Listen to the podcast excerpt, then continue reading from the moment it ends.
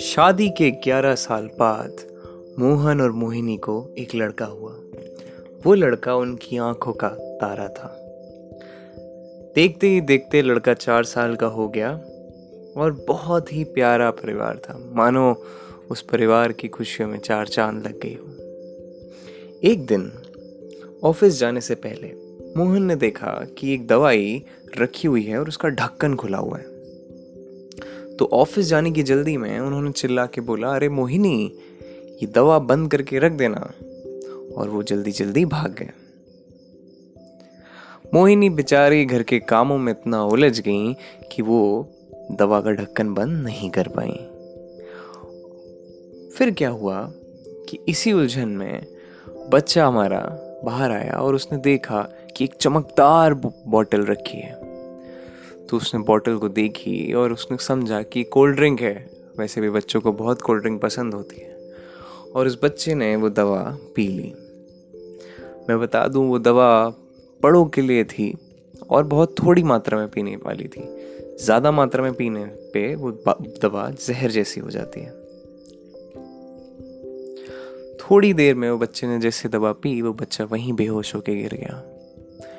बेचारी मोहिनी उस बच्चे को लेके अस्पताल की ओर भागी। और जैसे तैसे वो अस्पताल पहुँची और ज़िंदगी और उस मौत की गम में वो बच्चा हार गया। मोहिनी परेशान हो गई। मोहिनी सोचने लगी कि अब मैं इनको क्या जवाब दूँगी। ये तो मेरे से बोल के गए थे कि वो दवा बंद कर देना। मेरे से बोल के गए थे कि बच्चे का ध्यान रखना। अब तो मैं क्या करूँगी? तभी वहाँ मोहन आए। मोहन ने मोहिनी को रोते देखा और मोहिनी से कहा I love you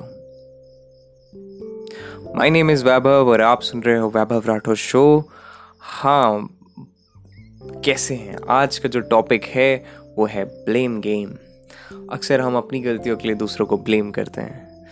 तो जैसे हम स्कूल में होते हैं तो अक्सर अपनी यू you नो know, कोई सब्जेक्ट नहीं समझ में आता तो टीचर को ब्लेम करते हैं कॉलेज में होते हैं तो पेरेंट्स को ब्लेम करते हैं कि हमारे मन का हमें सब्जेक्ट नहीं पढ़ने दिया। अगर ऑफ़िस में होते हैं तो मैनेजर को ब्लेम करते हैं उसी ऑफ़िस में मैनेजर जो होता है वो लीडर को ब्लेम कर देता है। आप फ्रीलांसर हो आप डिजिटल मार्केटिंग करते हो तो या फिर आप ग्राफिक डिज़ाइनर हो तो आप इंडस्ट्री को ब्लेम करते हो कि यार इंडस्ट्री में काम ही नहीं है आजकल। तो अगर आप जनता हो तो आप सरकार को ब्लेम करते हो कि मेरे घर के बाहर कूड़ा पड़ा है तो इसमें सरकार की गलती है। और अगर आप सरकार हो तो फिर आप पता नहीं किस किस को ब्लेम करते हो। खैर, कितना आसान होता है ना हम लोग के लिए ये अपनी सिचुएशंस अपनी प्रॉब्लम्स को दूसरों के ऊपर फेंकना। मतलब हमारी जिम्मेदारियों को दूसरों के कंधर पर डालना। मतलब हम जिस सिचुएशन में हैं, हम ये ना सोच के कि हम उस सिचुएशन में क्या कर सकते हैं, हम ये सोचते हैं कि इसके लिए कौन रिस्पॉन्सिबल है। हम खुद उसके लिए रिस्पॉन्सिबल ना हो के ये सोच के हम किसी और को उसके लिए ज़िम्मेदार ठहराते हैं। अक्सर उन सिचुएशन में बहुत कुछ हो सकता है, अगर हम ये सोचें कि हम क्या कर सकते हैं। जैसा कि अभी बहुत से लोगों ने सोशल मीडिया पे किया, उन्होंने सरकार को ब्लेम करने में समय वेस्ट नहीं किया, उन्होंने सिचुएशन को ब्लेम नहीं किया, उन्होंने ज़िम्मेदारी उठाई और उस ज़िम्मेदारी में उन्होंने वो करा जो वो कर सकते हैं अगर हम।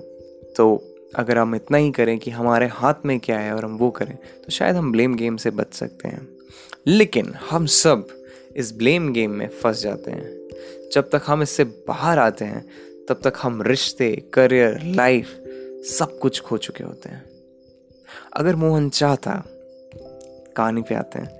अगर मोहन चाहता तो उस दिन मोहिनी से झगड़ा करता, मोहिनी से कहता कि मैंने तुमसे कहा था कि वो बॉटल रख दो नहीं रखी, तुम इसके लिए जिम्मेदार हो, तुम्हारे, तुमने मेरा बेटा खा लिया, या ना जाने क्या क्या।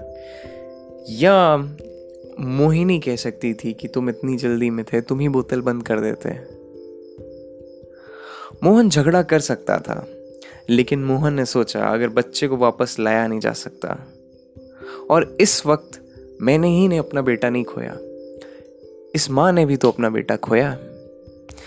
तो उस वक्त ब्लेम गेम की जगह मोहन ने ये सोचा कि गलती की रिस्पॉन्सिबिलिटी ली जाए, गलती की ओनरशिप ली जाए और क्या सही है वो किया जाए उस सिचुएशन में। हम में से बहुत से कम लोग इस बात पे ध्यान देते हैं कि हमें उस सिचुएशन में क्या करना चाहिए। क्या हम सामने वाले से एम्पथाइज कर पा रहे हैं? हम सामने वाले को, की सिचुएशन को समझ पा रहे हैं? या हम बस ब्लेम कर रहे हैं?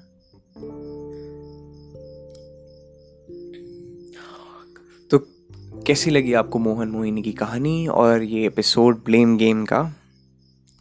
अगर आपको ये एपिसोड अच्छा लगा तो प्लीज़ इसको शेयर करिए इंस्टाग्राम पे, जाके मुझसे सवाल करिए, जवाब करिए। इंस्टाग्राम पे स्टोरी लगाइए व्हाट्सएप पे स्टोरी लगाओ, या नीचे छोटा सा शेयर ऑप्शन होगा, उस पर क्लिक करना व्हाट्सएप पे स्टोरी लगाना।